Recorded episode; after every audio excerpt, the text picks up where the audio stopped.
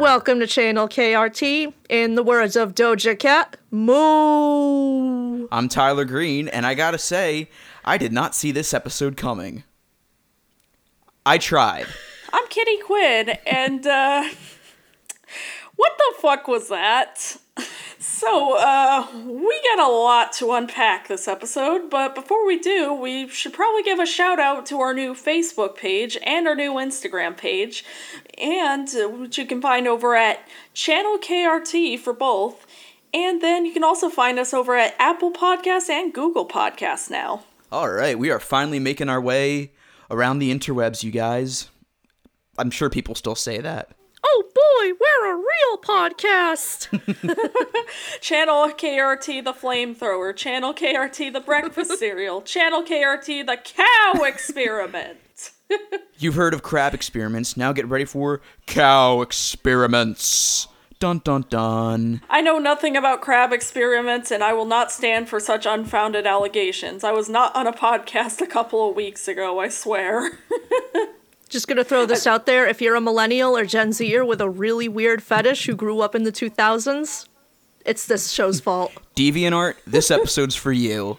So, Randy, since this is your episode, we'll let you spoil the topic for today. We are going to be looking at the Season 2, Episode 2 Halloween special of That's So Raven, titled Don't Have a Cow. Halloween comes early, y'all. I got my costume on right now. I am a depressed Gen Zer in an all that t-shirt. And my costume is an e-girl. I'm a big nerd who's just sitting at home surrounded by garbage. Okay, so you guys want to talk about our relationship with the show? Yeah. Do you want to go first, Randy? Sure. By the way, I forgot to introduce myself. My name is Randy Martin. Anyway. So I was, like, beyond obsessed with this show as a kid.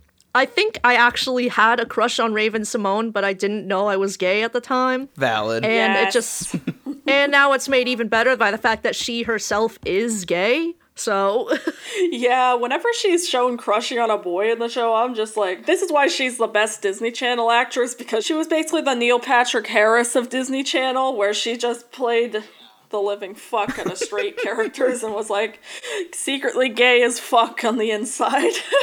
Raven-Symoné ran so Neil Patrick Harris could walk. When are Raven and Chelsea gonna make out already? Yeah, give us what the fans really want, okay? So yeah, I was just beyond obsessed with Raven as a whole. This show was my life pretty much for a solid portion of the 2000s. So this is actually going to be kind of a weird confession, given that I was a preteen in the early 2000s, but I actually didn't really watch a lot of DCOMs growing up, so there was actually only... You are a traitor to millennials and shall be crucified. Kitty, you're fired. Yeah, but I don't work here. Do you want to get a job here? Yes. You're fired.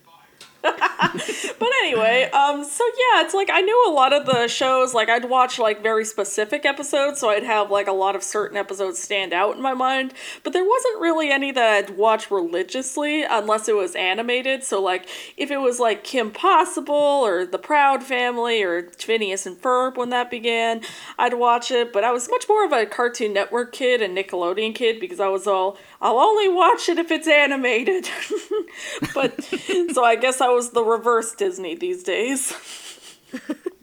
But there were two shows that I did kind of watch religiously. First one was Sweet Life of Zack and Cody, which is... Yes, that's a classic in its own right. And I feel like now's a good time to proclaim my crush. So I had a huge crush on Ashley Tisdale. Yes! For one point in my life. Oh my god. That has nothing to do with the topic at hand, but it needed to be stated. I was so gay for Ashley Tisdale and Brenda Song. Oh my gosh. I didn't even know I was gay. I was just obsessed with these Disney Channel women, and I thought I just really, really, really, really, really, really, really wanted to be best friends with them so fucking hard. You know, my awakening, even though I don't actually remember most of Lizzie McGuire, I remember renting the tapes and being like, I'm just really into Hilary Duff. I don't know. She's really pretty. She's really, oh my god, I'm gay. Oh god. Let's see. Yeah, I definitely had a crush on Hilary Duff. Ashley Tisdale was mentioned. The sister from Phil of the Future. Yes. I also had a really, really big crush on Bella Thorne when Shake It Up was a thing. We don't like to talk about that. Yeah. The sister from Phil of the Future was a bad bitch. She's a hardcore leftist now, too. Sweet. So more reason to... I fucking knew Pim was a leftist. Anyway, and then the other big one for me was That's So Raven. Like, this show I actually remember basically almost every episode of. I remember, like, so many of the different plot points. And then Raven was kind of the first time I realized, oh, hey, actresses are a thing. And very pretty actresses at that. Yeah, she was kind of the Eddie Murphy of Disney Channel when you think about it, alongside being the Neil Patrick Harris. And Lucy, especially since they do an I Love Lucy parody in one of the later episodes that we'll most likely cover at some point. Oh, God, yes. Breaking news, Raven-Symoné has been hospitalized for severe back pain for carrying the Disney Channel for about 15 years. And not to mention, it's kind of fascinating, not that it was any of the actresses' fault, of course, that they eventually started falling into, like, hard lives or anything. I noticed that she came out pretty intact overall. Like, she didn't suffer any issues in her real life. She mostly seemed to have a pretty normal life as far as it goes, and she seemed to have a pretty thriving career up to now. As far as I know, she did say, like, a few controversial things on, like, The View or whatever, but It seems like she's kind of grown past that, so... Oh, yeah, she seems like she's much more in. Plus, I kind of chalked that up to her also kind of figuring herself out when she was coming out, so she was probably saying a few ignorant things, but, you know, she seems to be alright for the most part. I mean, obviously we don't condone it, but... Oh, yeah. Breaking news, when people challenge your opinion, sometimes you can change your mind. Gasp! Yeah, basically, at least she didn't age as poorly as a guy she used to work with, Cosby. Yeah, and there's a... I pointed this out in a text to you guys. There's a really weird Cosby Show joke in another Raven episode I watched. Oh, which, God. Yeah. It came off as meta, but then... Yeah. I guess it was kind of a commentary for, at the time, like, she was like a child actor on The Cosby Show, but and then there was also another episode where she sneaks into her boyfriend's dad's wedding to prevent him from moving away. And then there's a fucking part where she has to sneak in dressed as the bride, and then she fucking is like, I'm in love with your son. Oh, that's right, I'm only 15. And then it's a blink and you'll miss it moment. Someone in the crowd says, is this guy R. Kelly? Continue with the ceremony. No, you can't. I love your son. Oh, no, y'all don't understand. I'm only 15. So that's topical. They knew. Oh, they totally fucking knew. It's basically like how 30 Rock was making Cosby and Weinstein jokes. It's like they had a clue. Oh, but anyway, what about your relationship with the show? So yeah, like a lot of kids, I was a very, very, very strong Disney Channel kid, but it took me some time to actually warm up to the idea of That's So Raven, because I was like a dumb 7-year-old kid who thought, oh yeah, this is a show for girls, I'm not going to watch it. It's not for me. But then I actually sat down and watched an episode, and... It was all history from there. Like you said, Kitty, I have been watching this show for like the past few days nonstop. And it's insane how much I remember from the show. I remember so many specific plot points and jokes that have just been locked inside of my brain and just, like, recently popped out. And I also watched a little bit of Raven's Home 2, the spinoff. It's pretty good. There's a lot of decent jokes that land pretty well, and Raven still slips into the role very well. It's like they never really stopped. Yeah, I actually watched an episode or two of Raven's Home, and it's a massive improvement over something like, say, Fuller House. Like, it actually knows how to keep to the heart of the original show while also updating itself a bit. The child actors are actually pretty decent. And overall, it actually seems to have an idea of what it wants to be instead of trying to be like, no, we want to be a Full House sequel. We want to be, it's now the girls' story. No, we gotta, but anyway. Hi, we're Fuller House. We did this in the other show. We're gonna do it again. Remember when we did this in the old show? We're doing it again. Here's a sex joke because we're older now. Did you get it yet? We're the old show. We're the old show. It's the Lion King 19 of sitcoms, I swear. Oh, to elaborate on what you said, Tyler, I guess technically That's So Raven is a show for girls, just not straight ones. Nice.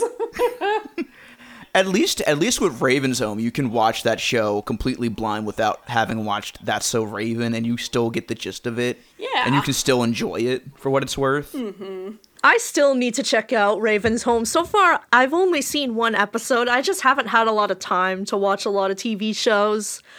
But so far, from what I've seen from the pilot I saw, it looks really good. Like, it sticks to the heart of the old show, but without, you know, being like, hey, remember when we did this in the old show? We're doing this in the old show. Nostalgia, nostalgia. Let us capitalize on your nostalgia. No, it does its own thing. At least when Raven's Home does fan service, they don't, like, bop you over the head with it, like, like, say, Corey show up, like, every other episode or whatever. In Fuller House, I remember, they literally just copy-pasted the episode where Stephanie drives the car into the kitchen. Oh, yeah, I heard about that. They just copy-pasted it. It was the same episode from the old show. That's not how you do a reboot, guys. One of the episodes of Raven's Home I was watching was the one where Victor comes back for the day and, like, helps out Raven with things. It's like, oh, wow. It's like you can have original cast members show up again without forcing them in every fucking episode. I feel like it's worth noting, too, real quick, that Rondell Sheridan, the actor who plays Victor Baxter, has shown up in all three That's So Raven-related shows. Cory in the House. Oh my God. Raven's Home. I guess what I'm trying to say here is that Victor Baxter is the Nick Fury of the Ravenverse. Or the Stan Lee. I just gotta say this about Victor Baxter or Rondell Sheridan. He literally just looks like a black version of my dad. Like, he's a carbon copy look-wise. He's just a different race. Like, I'm not even joking. He looks exactly like him if my dad were black. One more thing I got to get out to. He's the only actor I can think of who's played a dad on both a Nick show and a Disney Channel show. Yeah. Because he was the dad in Cousin Skeeter as well. Raven's Home is going to get canceled when they introduce a puppet character, but they can't get the green slime out of it. That's one of my favorite fucking pieces of trivia ever. It's like, oh, we can't just make a new puppet, cancel the show. I wonder if that happened to Crash and Bernstein. We'll cover that someday. Okay. But anyway. Okay, but yeah, love Raven's Home, love Cory in the House. I love all those shows. Yeah, it surprisingly holds up overall. It's a really solid premise, and it actually allows for some decent creativity. Some of the plots are still a little cliche at times, but it's massively leveled by not only the supernatural elements, but by also Raven just having some of the best comedic timing on the channel. Like, yeah, really, she does. Like, a lot of these actors on the Disney Channel now, they just kind of like phone it in. But, like, Raven goes all out on these shows. Oh, God, yes. Like, every episode that she does, she's like a queen of slapstick. They knew exactly what they were doing when they cast her. As far as I'm concerned, the Baxter trilogy outshines all three Star Wars trilogies and the Indiana Jones trilogy. It outshines all of them. Also, the entire That's So Raven franchise has lasted twice as long as the Confederacy. Our new segment, did this show last longer than the Confederacy? It will be yes 90% of the time. And even when it isn't, we're still going to insist it's still more culturally relevant, but anyway. So if you can't tell, we're stalling at this point because the episode in question is it's a doozy. Randy, I'll let you take it from here. So the plot of this episode surrounds Raven and Chelsea being pretty salty that they didn't get invited to the school bully's Halloween party. And they basically make a wish spell and everything, and the wish goes awry. And the main plot point is that they go through a slow, drawn-out transformation into cows. Because of a mishap that Chelsea decides to start wearing an anti-cow pin, so then whoops-a-doodle, it falls in. And then, though I'm still so confused because it's a pin that has a cow crossed out, so wouldn't that just make them not cows? Like, wouldn't that give them, like, an instruction, don't be anything a cow, don't have a cow? Down with cows! Down with cows! Down with cows! This show's been pushing a whole anti-Chick-fil-A agenda, and frankly, good for them.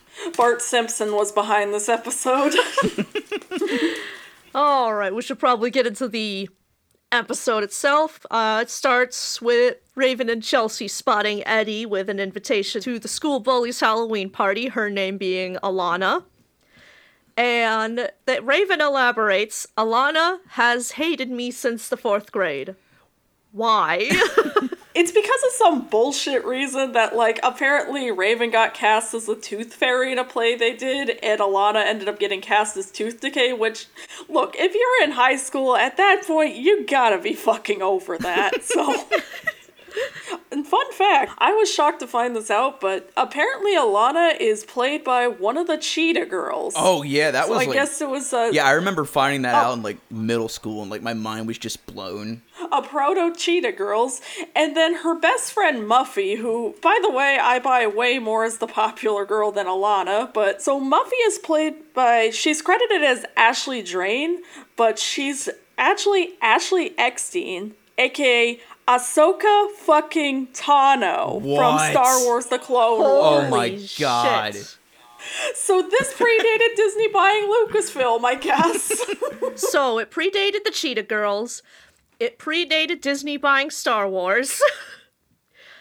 That's So Raven is like the frickin' Bible. This episode technically does predict The Simpsons joining the Disney family as well, so... And then, like, that's not even to mention Takea Crystal Kama, sorry if I'm pronouncing that wrong, who was on in Living Color. It's... There was a lot of fucking talent on this show. Holy shit. It was the cinematic universe of its day. Like, it's not an ensemble cast by any means, but, like, everybody brings their all into each of the roles, and it, like, really blends together well. Yeah. Speaking of things that actually make sense, you know, I actually buy that Raven's a fashion designer in this show because her fashion actually isn't atrocious like most Disney Channel sitcoms. Oh yeah, this episode came out in 2003, 2004, and somewhere like around that time. 2004-ish, I want to say. And trust me, it shows. The year 2004 was a dark time for fashion, and this show manages to shine a light through that. Oh, man. But I do not buy that Alana's the popular girl, because when I look at how she and Muffy dress, I'm just like, these girls clearly got rejected from both the anime club and the Christian club. Like, what's her fucking hair? It's like she has, like, a scrunchie in it, a bunch of butterfly clips, a bunch of pigtails. It's funny you should say that, because now I desperately want Alana to say, "Don't fuck with me. I have the power of God and anime on my side." Well played. Never change, Randy. Okay, guys, I want to point something out real quick. A little interesting bit of trivia. Does the school set look familiar to you guys by any chance? Gee, now that you mention it, it does. Tell us why it looks familiar, Tyler. Well, that's because it's the school set from Saved by the Bell. What? That's right, yep. Folks. It is. It's just got some cosmetic changes, but it's the same set, I swear to God. Holy shit. And do you guys know what the name of the school is on this show? Oh, I'm blanking. Bayside High, baby. Oh my god. They knew what they were fucking doing. You know, it's kind of funny that this show takes place in San Francisco, because I mean, I know I'm questioning the logic of a show where a girl has psychic abilities, but how does a chef and a law student, how are they able to afford living in San Francisco with 2 grown children in the early 2000s? The same way a talk show host, a comedian, and a failed rock star are able to afford a 3-story home in San Francisco and raise 5 children. I mean, to be fair, they're probably paying rent, and it was probably predicting how roommates are often crowded in the future, but I digress. I mean, it does imply that Victor not only owns his own restaurant, he's basically a professional chef, and it's an extremely successful restaurant, so... Okay, that's fair. I can kind of buy them affording a San Francisco house. Okay, 2 things. First off, this show really is the anti-Full House. And number 2, in this house, we stan Victor Baxter, okay? Yes! He is a good dad. He is a good fucking dad, and we stan... He is a king. Yes. Oh, the fact that he wanted to cancel for his daughter when he found out she wasn't invited. It was so sweet. I was like, yes, we stand. The virgin Danny Tanner versus the Chad Victor Baxter. We just need a handshake meme with Uncle Phil and Victor Baxter, and it's just them being the best TV dads. Yes. Yes. Basically, San Francisco gave us both Scott Lang and Victor Baxter, so I guess if you want a great dad character, you go to San Francisco. Unless it's Danny Tanner. Fuck him. Ah. Danny Tanner gets the guillotine. Yay. Danny Tanner gets canceled. So, yeah, continuing the episode, Raven and Chelsea are salty. They didn't get invited to a party hosted by someone they hate. Oh, there's also this weird joke because Eddie's carrying an invitation and it comes in like a handheld pumpkin that kind of looks like a purse. And they're like, oh, Eddie, it's cool that you're rocking a man purse now. It's funny because girl stuff. Oh, early 2000s. You aged horribly. Also, I just noticed that Eddie was saying, hey, are you guys low? I forgot how exactly the line went, but Eddie said something where he called them, like, locals, and I was just like, when's he gonna bring up stan culture? This show predicted Twitter. Wow, I can't believe Eddie's a K-pop stan. Apparently the reason he only gets invited to the party is because Loka has a thing for him, and Loka is supposed to be, like, this tough girl who basically just, like, hits him all the time. Which, yeah. Physical intimidation is funny. Yeah. Oh, 2003. Go out changed. With me or I'll actually kill you. But anyway, so yeah. And then it cuts to, like, them at the Chill Grill just trying to talk and figure out, okay, what do we do to go to this party and get revenge on Alana?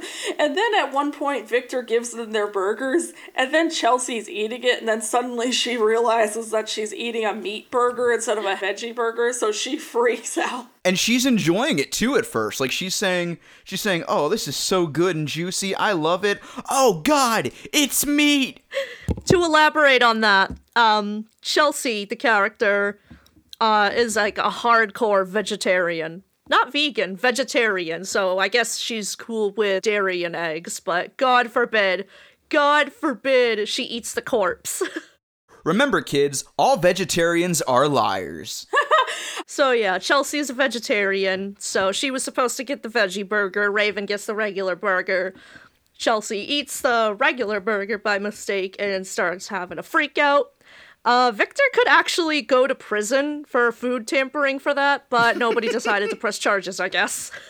He couldn't be bothered to just check the meal at least once before he takes it out. And the thing is, veggie burgers and regular burgers don't look the same. Veggie burgers have, like, little bits and things all over it, whereas burgers just look like burgers.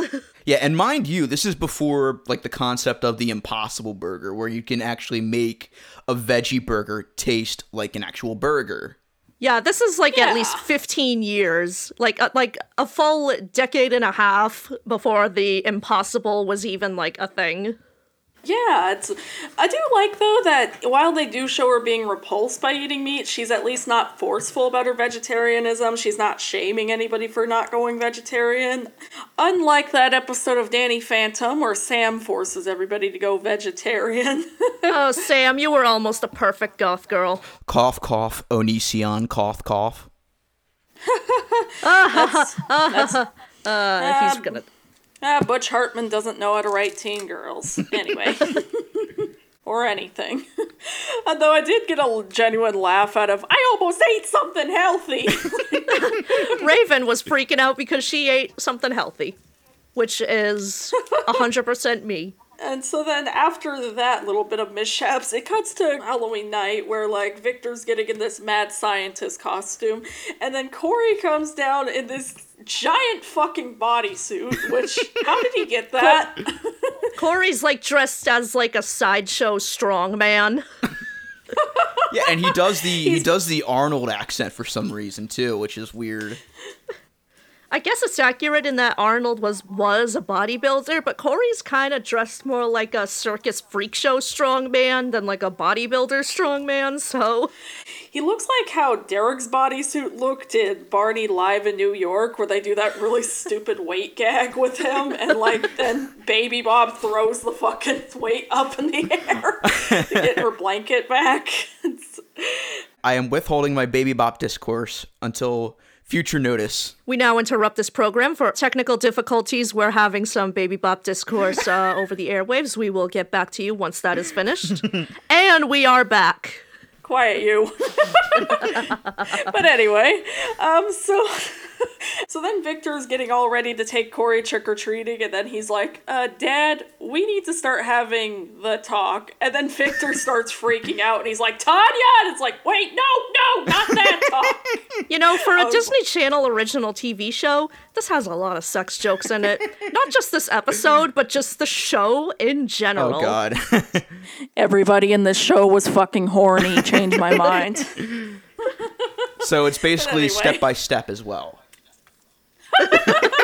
And there's another joke I pointed out too, because one of Corey's friends shows up, spoilers for a later joke, but he shows up dressed as a remote and he's making the whole neighborhood go haywire and everybody's just like complaining about it.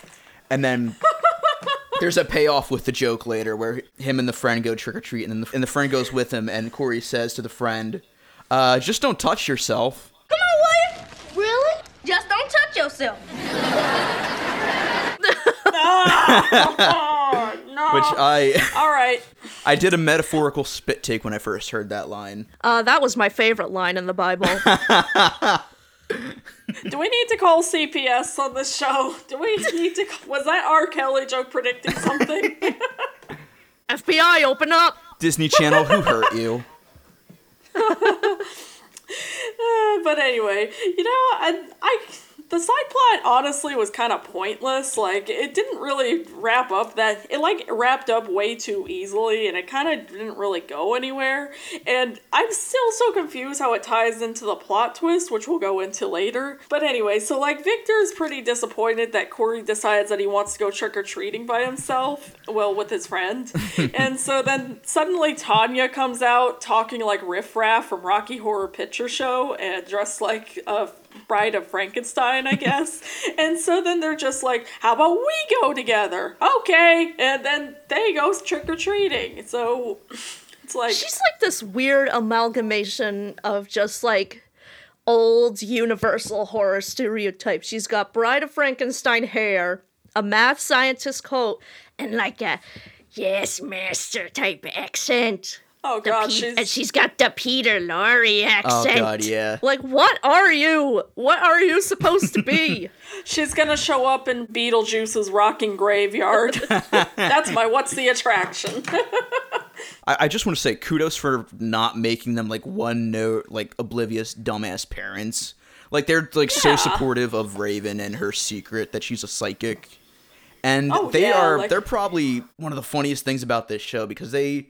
have their own personalities and they like contribute so much. It especially helps that their actors are just clearly having the best time playing them. Like, they get a lot of fun lines, they get a lot of fun little elements, and like they're just a really good comedic duo overall. I'm kind of sad that she doesn't show up in like the last season going into Cory in the House.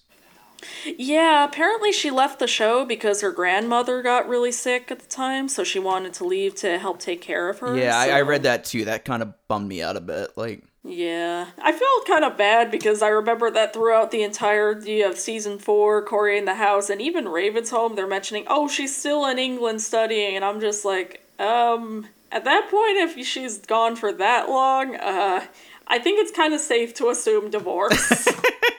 I have to go now. My planet needs me. No, Tanya Baxter died on her way to the home planet. It's ironic, too, because they do an episode where Corey and Raven are, like, super afraid that they're going to get a divorce. Oh, yeah, that episode. Yeah. But anyway, and so then it goes back to Raven and Chelsea trying to figure out more about the party. And then Chelsea's reciting this poem where she's wearing the cowl that's going to be the Chekhov's gun in question. She's doing like this really weird poem where it's like, cow, cow, Wherefore art thou, cow? You're in my stomach now. Which, by the way, wherefore art thou does not mean where are you. It means why are you. Oh my god. Chelsea predicted the line in Infinity War. I'll save you the trouble. Why is Gamora? Kitty, I'm so sorry for this, but when you brought up the why is Gamora, now all I can imagine is Thanos with a little button with a picture of Gamora crossed out on it, reciting a stupid poem about how he regrets throwing her off a cliff. That's how they create the Infinity Stones. Instead of, like, that scene where he's in, like, the little soul stone pool puddle thing, he's just got the button on and he's just reciting a poem. Important question. Who in the Ravenverse survived the snap? I believe that Raven survived, Chelsea probably didn't, Eddie probably didn't, Corey probably didn't, Victor did. Thank God. That's all that matters, is that Victor survived the snap. Well, Raven predicted it. Yeah, where was that episode? I mean, Raven's Home is still going. It's still...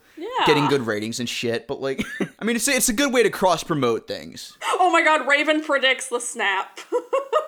Chelsea, you're not gonna believe this shit. Raven's like, I see a million futures, only one where we win. So Raven Baxter was Doctor Strange before Doctor Strange.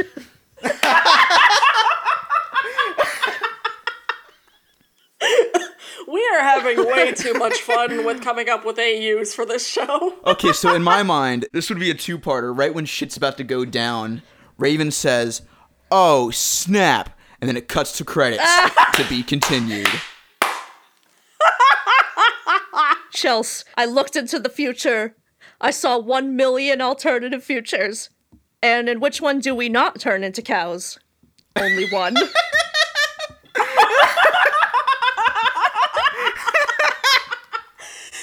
Kevin Feige, if you're listening to this podcast, please consider this idea. Kevin Feige, HMU. Oh, God, I love you guys. So Chelsea is reciting her little I'm sorry I ate you to poem to the dead cow that was already killed. So I don't know why that even matters. It was going to get eaten by somebody. She's basically doing the same bit as Rick from The Young Ones, where it's like the people's poet. Oh, Cliff! Sometimes it must be difficult not to feel as if you really are a cliff when fascists keep trying to push you over it. Are they the lemmings, or are you Cliff? Or are you Cliff? So Raven tells her, hey, I got this spell book because, you know, the psychicness is apparently genetic. Oh, yeah, that's right, because she has a grandmother in an earlier episode who's a psychic as well. And then her kids inherit it in the show. Or at least one of the kids. Which begs the question, it's like, so wait. So then in the spinoff, her son ends up getting psychic powers. But then how didn't her parents get powers? Yeah, that's a good point. Why doesn't Tanya have psychic powers? I bet Tanya has psychic powers, but like they're just so minute. Maybe she has, like, Leia powers where she prefers to use them sparingly or something. I don't know. Tanya Baxter is going to float through space. We're going to piss off all the That's So Raven fanboys. The rise of Baxter was fucking stupid. There was no reason Alana should have gotten a redemption arc. So because Alana finally rose up and killed Loka... helped Raven kill Loka. Now she just gets a redemption arc before dying. And what was up with Tanya flying through space? I give The Rise of Baxter 0 out of 10 stars. That's So Raven is ruined forever. Raven's a Mary Sue. Raven. Hey-o. Anyway, so yeah. Raven has a bunch of tarot cards and then all a bunch of cool psychic shit. Tarot cards are awesome, by the way. Anyway. So basically, Raven dabbles in witchcraft on the side because why not? Sure, why not? How come everyone's protesting the Owl House, but no one ever protested That's So Raven? It's because that show was straight. That's why. Yeah. Oh, boy. So... One of the things that Raven's grandma gave her, I guess, was a spell book for potions and shit, because we are in World of Warcraft now.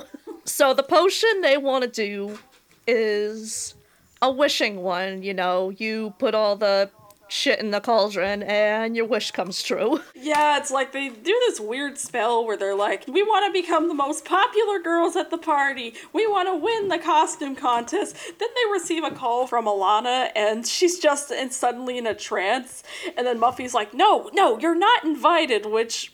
Wouldn't that be kind of a vote that cancels it out? I mean, I guess it's a tie, but it's like, no, she says you can come. No, I say you can't, but whatever. Why do these girls let Alana have so much power over them? Especially Loka. Loka can literally murder anybody with her bare hands. Why does she let Alana have so much power over her?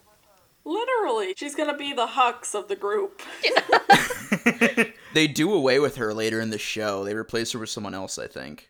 And they say, oh, Lana just went to military school. Oh, God. So Alana invites them while she's basically on magic Quaaludes. I used to play bass for Magic Quaaludes. Funny enough, Magic Quaaludes is actually the name of my Jefferson Starship trivia band. Yay! All right. So Alana's on the Magic Quaaludes, invites Raven and Chelsea. They wish to have the best costumes at the party.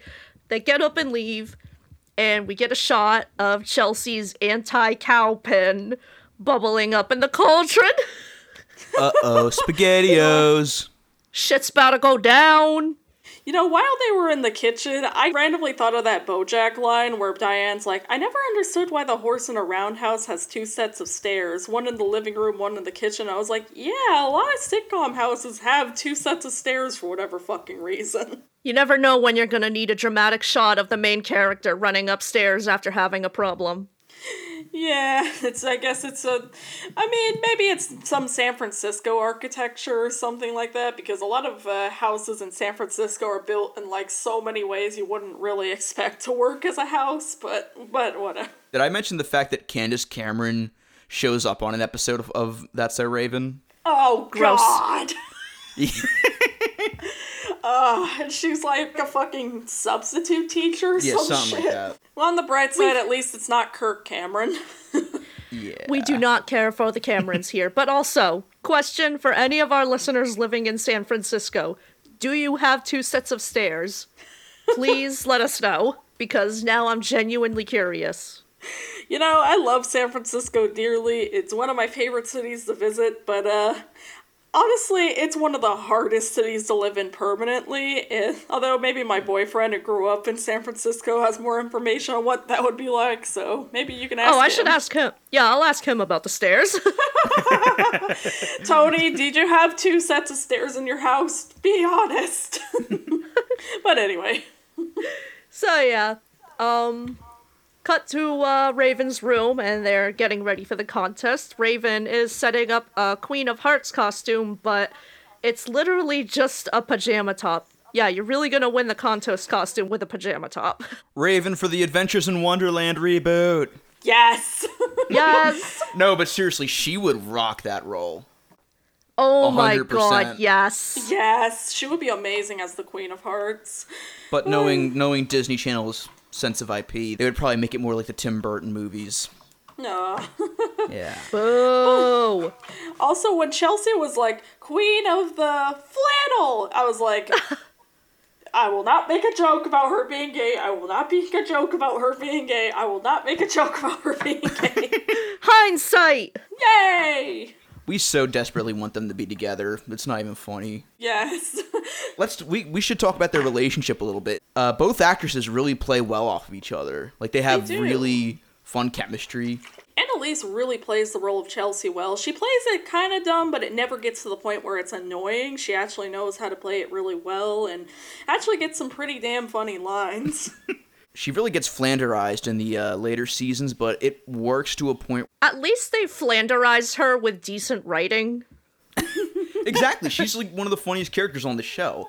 And they kind of tone her down a bit in Raven's Home, where, you know, because she has a son now. So yes. She's a little ditzy, but not as much. And her son kind of shares a little bit of her traits, but he also seems to know how to hold his all. It never gets, like, either one extreme or the other, like DJ's kids in Fuller House, so... We're the old show! Remember the old show! Nostalgia. We're just gonna hit you over the head with it over and over and over and over and over. We're capitalizing on the fact that you're a depressed adult who wants their childhood back. Give us money! Anyway, so then it begins the whole premise of the episode where Raven removes her towel and then Chelsea's like, wow, Raven, those cow ears look really real. And it's like, cow ears? And then she walks over to the mirror, cue screen. And Raven has cow ears. So begins... You know, I'll give them this much. The special effects for the ears actually look pretty good. Honestly, throughout this whole episode, the special effects, makeup, and everything, as far as, you know, a cartoonish cow-type deal thing, actually looks really good. Like, it's never uncanny or creepy or anything. It's actually kind of funny looking. Really? Like, I thought it was not all that creepy. Like, a little bit maybe, but... As far as the uncanny valley or anything like that goes, didn't really feel creeped out. You know what? I'll take this over the Baby Bop discourse, so... We're going to disagree on this, because personally, I thought the makeup was absolutely terrifying. It's kind of a weird mixture of, like, that Disney Channel terrifying makeup and Halloween terrifying makeup. Yeah. Oh my god, David Cronenberg secretly directed this episode. Change my mind. I might just be a furry, but it was kind of cute. You first have Seth Brundlefly, and now you're going to have Raven Baxter Cow. So this episode was basically just a kid-friendly version of The Fly. With no cameos by Jeff Goldblum, but anyway. Ah, damn it. Probably for the best. Yeah.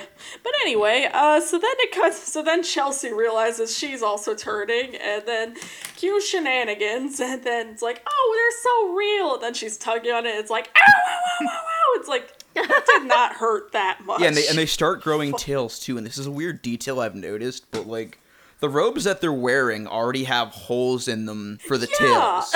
Like, were those like already there? Like, maybe that tail just grew really fucking powerfully.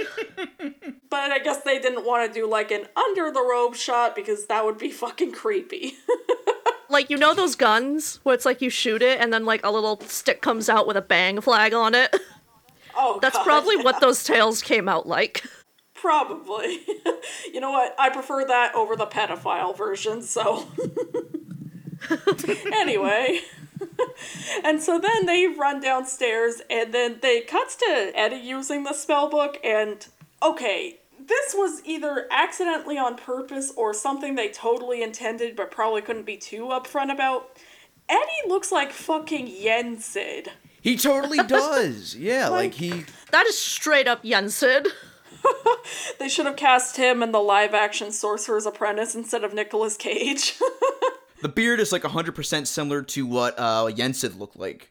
If you like squint, the robe looks exactly like his. Even the hat to a degree. It's like it's not an exact replica, but it looks so similar that it looks kind of like a Dollar Tree version of the Mickey hat. So if it was Disney just being stealthy, then kudos, you know. You know what? Yeah. It's like, we can't go too far with the copyright, despite the fact that we own tons of characters that these characters could dress as, so we'll just make you pretend that these are the characters. I don't know. I also want to just point out that Eddie was just straight up slurping down that potion like a Panera Bread soup bowl. That's another point, too. So if Eddie's drinking the potion, why isn't he turning into a cow? Yeah, it's like... Yeah. Plot convenience aside, like, he's straight up slurping that shit. Like, yeah. Shouldn't that, like... And the button's still in there, so shouldn't that, like, turn him into a cow, like, by default? Maybe he just wasn't cowy enough, I don't know. Maybe because he didn't make the wish? I don't get it. We're questioning the logic of a show with psychic abilities. Yeah. We're questioning a Disney Channel sitcom. That's kind of the first. And then Raven starts mooing really loudly, and I'm going to be honest, that cow sound dubbing was not very good. Thank you. That was one of the biggest problems I had with the episode, is that the mooing is so terrible. It just sounds like a 30-year-old something deep-voiced dude doing it. It doesn't sound remotely like a cow. Like, it would have pissed me off less if they just used like a stock cow sound effect. Ray, this book would go great with my sorcerer's costume. Okay, we'll take it, it's yours, just move.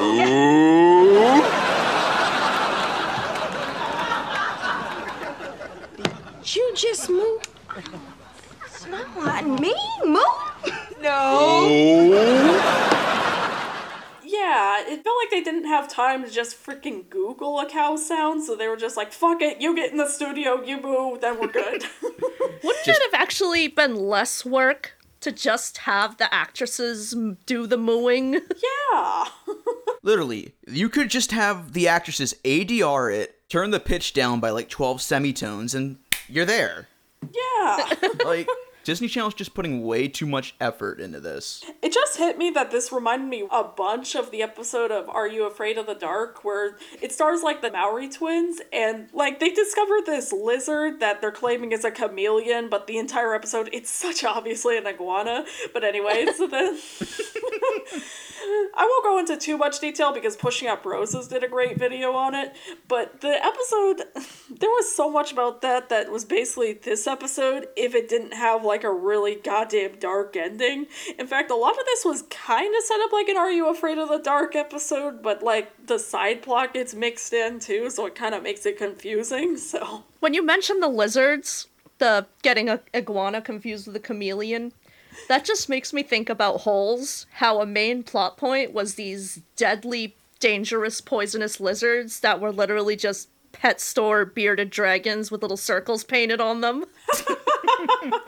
That's Disney for you. Biggest company in the world can't afford the right lizard.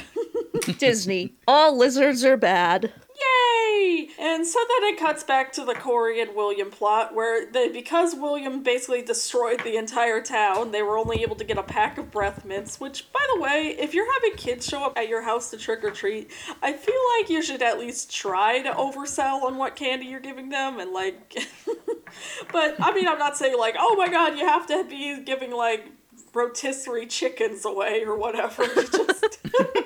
It's like that one Family Guy joke where it's like Adam West as the mayor going, a Cornish game hen for you, a Cornish game hen for you. By the way, take a shot every time we mention Family Guy on this show. Hey, remember the time we brought up Family Guy? And of course, not to spoil another episode that we're going to be doing, but there seems to be a theme of just trick-or-treating gone wrong and what we're covering. In fact, I forgot to mention this in the intro. I was noticing that Halloween movies and TV episodes seem to be the bread and butter of Disney Channel. Like, a bunch of their DCOMs originally were Halloween ones, like Under Wraps, Don't Look Under the Bed, Halloween Town movies, the Phantom of the Megaplex. Yeah, it seemed like for a while they really rode on the Halloween train. And so I guess it makes sense why their Halloween episodes of their sitcoms actually seem to stick out so much. It's amazing how many people are nostalgic for the whole Disney Channel hyping up Halloween thing, because it's totally fair, because we loved that shit as kids, and rightfully so, because it got us so pumped up for Halloween. It is noteworthy that they seem to really like that trope that started in like the episode of Twilight Zone, The Mask, where people just start turning into their costume, because they have that in this, they have that in Halloween Town too, and then it becomes like a big thing in other shows like The Simpsons, and there was an episode of Jimmy Neutron. There was also an Halloween episode of... Halloween 3. Oh yes, Halloween 3. Which I just want to use my platform right now to say Halloween 3 is severely underrated. Yes, I love Halloween 3. Stop talking shit about it, guys. Yes. But anyway, and then there was like an episode of Community where Abed is so convinced that he's under a spell that's turning him into Batman despite what everybody's telling him, so that he's just reenacting like the Dark Knight and saying, no, I'll just ruin the party if I stay. But anyway... So yeah, I guess in a way this is kind of that, but it's mixed with like, oh yeah, we have the ability to do magic in this show, so... Which is kind of funny. I guess it's kind of redundant that a supernatural sitcom would have a Halloween episode, but I digress. So they decide, you know, they're going to go to Alana's party because, like, we're transforming into cows, so we'll be fine there because it's a Halloween party.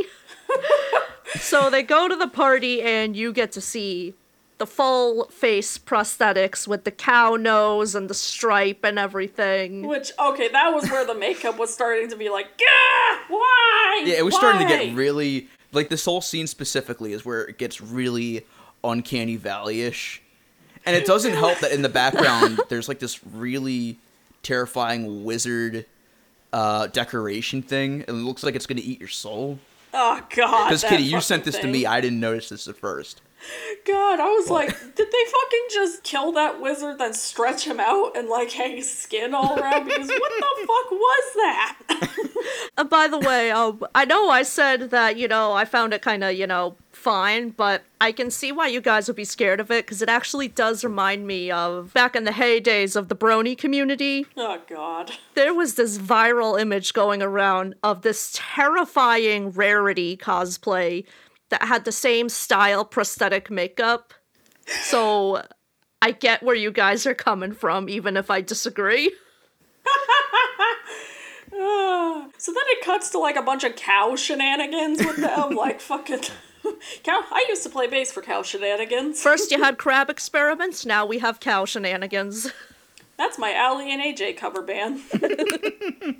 So one thing I want to point out is there's some CGI in this scene, and one thing that I really noticed with Disney Channel shows is that there's always going to be shit CGI. Oh, yeah. Like, the effects are... I guess they do their job, but you can tell there's, like, some scenes where they just don't know what the fuck they're doing with the makeup. No, for example, there's, like, this really, really actually terrifying scene where Chelsea's, like, drinking from the punch bowl, and she has, like, her whole head in it, and, like, she takes it out, and then there's just, like, this really grotesque tongue that comes out and just licks her face. Okay, yeah, it's disgusting. That was disgusting. Oh, thanks, I hate it.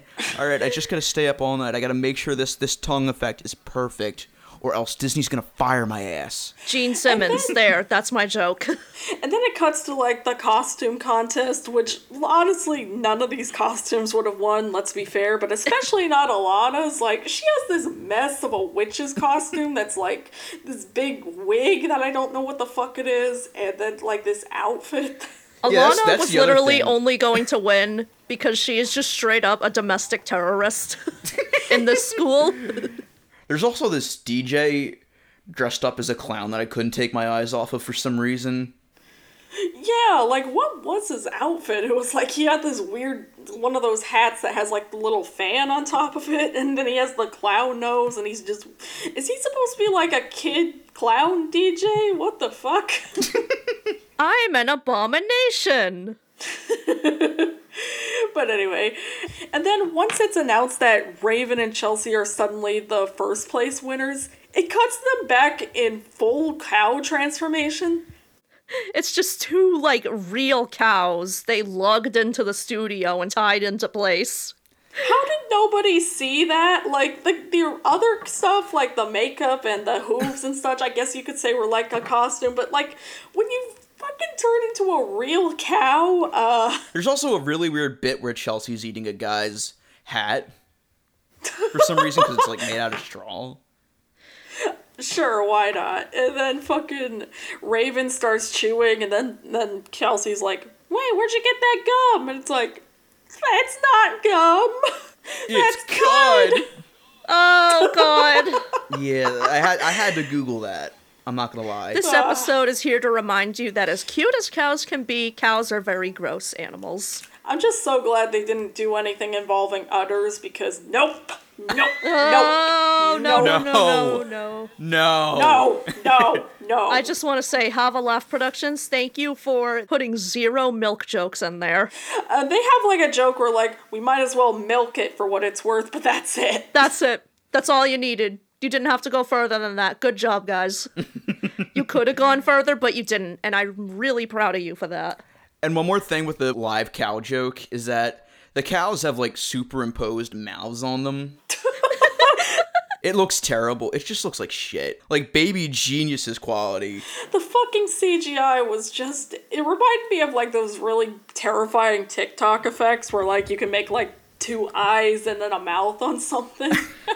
I just feel so bad for the intern that had to be pulling an all-nighter just to make sure those effects were perfect. And they're just getting paid, like, minimum wage. Aw, yeah.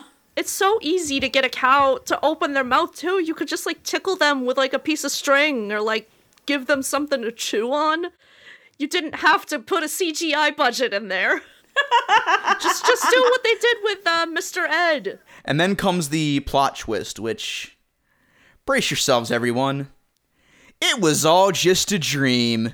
It was all one of Raven's visions. I guess you could kind of get that because you notice that Raven doesn't seem to have any visions in the episodes. So you're like, say, is she going to have a vision anytime soon? And then it's the plot twist. I'm like, okay, I guess that was kind of clever. I should have been pissed off about that plot twist, but for some reason I wasn't. Although, why the fuck did she fantasize about the fucking side plot with her parents and Corey? It's like... Yeah, why did she have a vision about Corey? And then again, there's like a tag at the end of the episode where... The parents come back and they're, like, flirting. I'm so confused. Did this all actually happen? I was actually a little disappointed that when Raven swapped the burgers, so then this way none of that would happen. I was kind of hoping, like, Chelsea would take another bite and be like, Raven, you didn't actually swap them.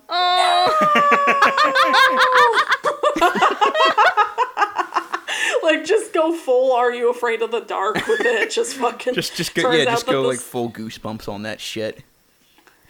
Oh, that's another thing, too, is that was Raven just, like, zoned out the whole time for, like, a good 20 minutes while they were just waiting for their food and just Chelsea's just sitting there awkward, like, Ray, why do you go where I can't follow? Oh, Kitty, I wanted to elaborate on that twist ending. Raven, you didn't actually switch the burgers. She would have said that, and then you hear do do do do do do do do, and Rod Serling says some shit. I guess you could say Raven had a bit of a cow in the Twilight Zone. Do do do. Speaking of which. At the end of the episode, guess what Chelsea says to Raven? No clue. Eat my shorts, of course. Yay! She says, I didn't do it. She says, don't! Do the Chelsea man. No, she says, she says, don't have a cow. Of course she says, don't have a cow. Why would she say anything but don't have a cow? That's it. That's what the whole episode was pointing towards, kids. It wasn't worth it. And now comes the time where we ask ourselves, do we erase the tapes or do we keep them for nostalgic purposes? Erase this episode. Erase. In all seriousness, the entire show is actually a pretty big keep the tapes for nostalgic purposes, but I'm kind of torn on what to give this episode particularly because I'm like, I guess it's not the worst Halloween episode to remember, but at the same time I'm like, cursed. Like, it's not a bad episode by any means. It's just, the imagery is just so unpleasant at times. But, like, again, the jokes are so great in this show, and a lot of it, like I said, holds up really well. So it's kind of, I'm trying not to be indifferent, but for this specific episode, I'd say erase the tapes. But, you know, since it's on Disney+, we're stuck with it forever, so. If anything... This show came out in the DVD era. Good luck erasing anything. You're stuck with it forever. As far as everything goes, I vote go back in time, erase this episode from all the cameras at Have a Laugh Productions, and now millennials can grow up having normal fetishes. By the way, pay your special effects artists better. Just give them better work. Please. For $1 today, you can help us suffering special effects artists. We're not saying give us money, for the record. All right, so that concludes the first episode of our Halloween Spooktacular. Oh, that I just made that up, but whatever. Ooh. So But yeah, we do have some fun stuff coming up. I do want to get to plugs real quick. We're now on Apple and Google Podcasts, so you can check us out there. And as Kitty mentioned, we do have a Facebook group, the Channel KRT Podcast Fan Group. Just shoot us an invite and we'll let you guys in. And we're also on Instagram at Channel KRT Podcast, all one word. And anything else you guys want to plug? You can find me over on Twitter at Mission Breakout. There'll be another couple of episodes of Escape from Walt Disney I'll be on in the upcoming weeks, including a very secret project that's coming up. Stay tuned for that. You can follow me on Twitter at Cosmic Rewind. That's Rewind with a 3. You can also follow me at No Context Harley Quinn and No Context TGIF. And I, too, will be on Escape from Walt Disney in the coming month. All right. Wink, wink. All right, so with that all in mind, Channel KRT, cut to static. And don't have a cow.